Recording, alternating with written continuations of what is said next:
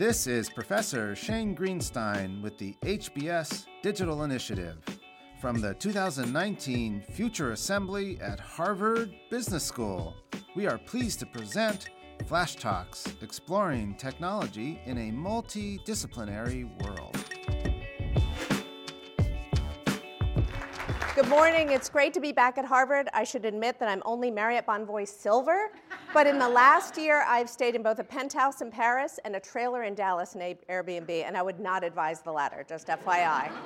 so today we're going to look at the known issue of normative defaults in interface design. We're going to consider the lessons we learned during this sort of normative defaults are and are not applicable to the AI era, run through a couple of examples, and then some ideas for mitigation as the GIF shows, and you know, I think only David and I remember this GIF, uh, we've come a long way on the internet. Some of the people in this room have been part of shaping the past quarter century of growth on the internet from the era of million dollar web servers to codeless applications. But as a result of that rapid growth, we've had to make a lot of design and development decisions about digital interfaces that shape an enormous number of people's experiences. We all make assumptions, and they can certainly provide useful shorthand. But to believe assumptions are universally applicable is a means to being really wrong really fast at scale. With a relatively small number of people creating interfaces during this rapid growth era, we endured a ton of baked in assumptions. And despite the utopian hopes many of us held during the early years of the internet, the offline attitudes and behaviors, of course, shaped online experiences. For example, cultural assumptions inform the normative default copy. This is my favorite sports team, and anyone who's a Gunners fan should totally come to my breakout session.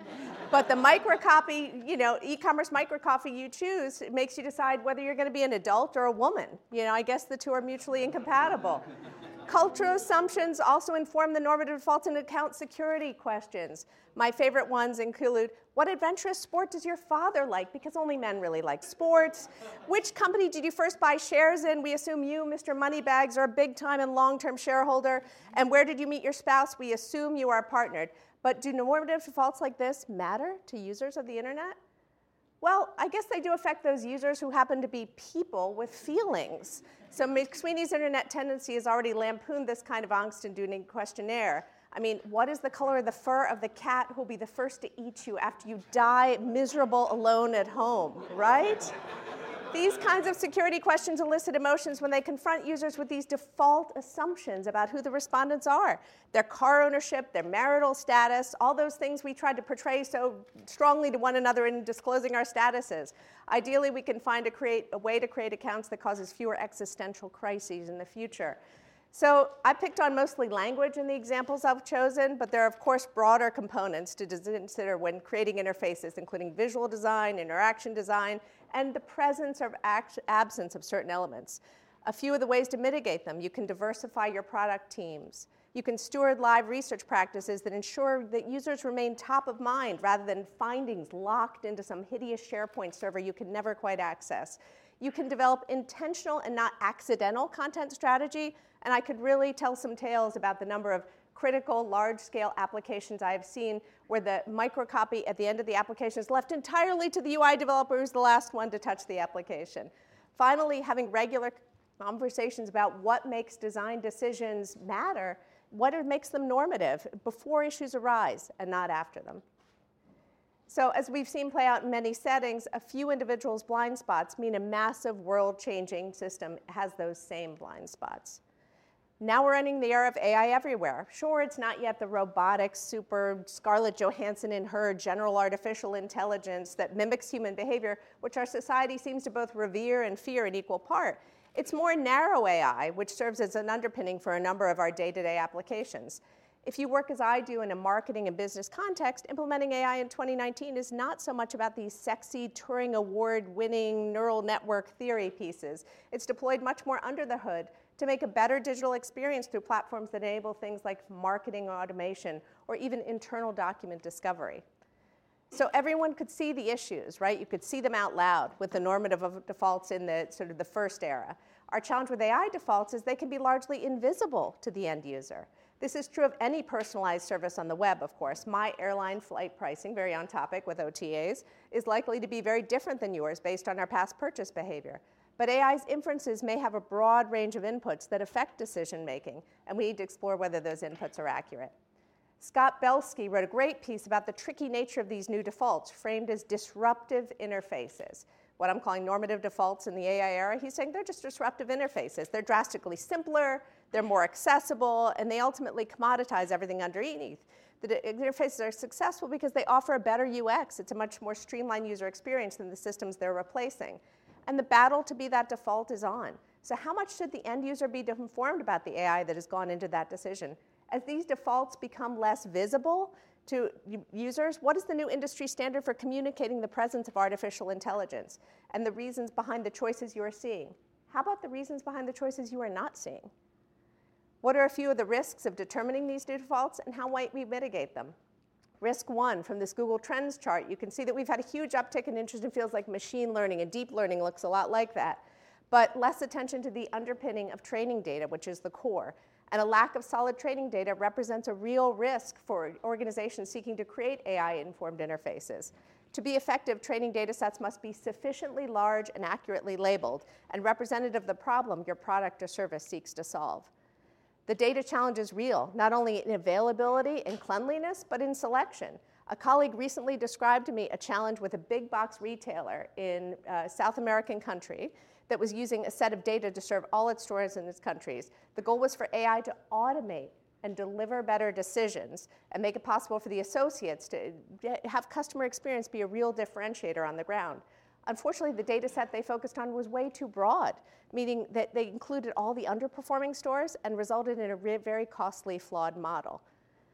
In the social sector, I've looked at a few ways to highlight the, the, training data, but in the social sector, it's important to think about what's in your training data set. So this is an example from uh, an experiment that was done at MIT where they looked at these different companies that do facial recognition software.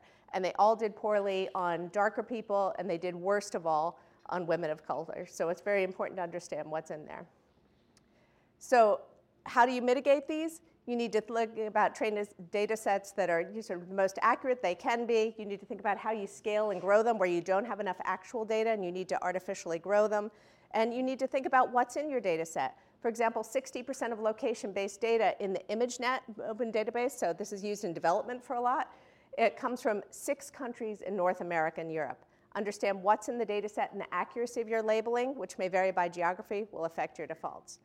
A second risk is, of course, releasing your AI to production full bore without thinking through potential outcomes. In 2016, where most of us will be familiar, AI was released, an AI chatbot was released by Microsoft. They said, oh, this is totally built using relevant public data. It's been modeled, cleaned, and filtered. Don't worry about this. But it didn't do us much good against Twitter, Twitter trolls, right? Your AI won't exist in a vacuum, and unlike an interface, it will evolve with use. How might Tay have been averted? Well, how about a pre launch checklist? A 2018 article talked a lot about the checklists in data science versus the lofty ethical oaths people make at the executive level and flaunt in press releases, which makes me think of a high profile AI ethics board that was formed and disbanded this week.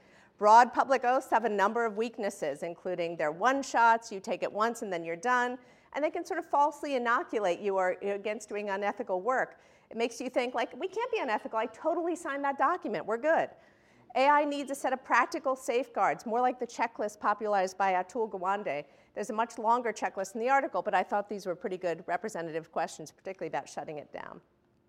Risk three, the disconnect between the elite squad known as the special AI unit and the rest of the people who are working on, on the organization. It reminds me a little of Digital 1.0 when the web was sort of surgically distanced from everything else going on in your business a growing gap between the product function and how people in your organization understand it can really present a risk. And if your product is being built in a way that's antithetical to the values of your employees, the risk intensifies. And Edelman Trust Barometer found a dollar cost associated with the gap in alignment between what your products and services do and your company's and your employees' values.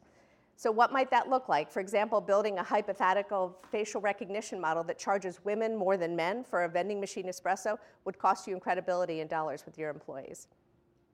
So, t- when people think about preparing their workforce for AI, they think first about getting the data set right and the data science in place. What they think less about is the broader employee base, customer facing and beyond, with a practical and educational need to understand how AI is doing. Employees need knowledge of and trust in the systems. And I've seen this with digital marketing. When people don't know how to work alongside AI, they can even sabotage the efforts that you're working on your organization. And that education may need to extend to the rank and file in industries you might not normal, normally associate with AI, right? I'm sure many of you saw last week that McDonald's paid 300 million reportedly for dynamic yield. Um, its first application of AI will be the drive-through window. So maybe my idea of charging sleep-deprived mothers more for espresso isn't so far off.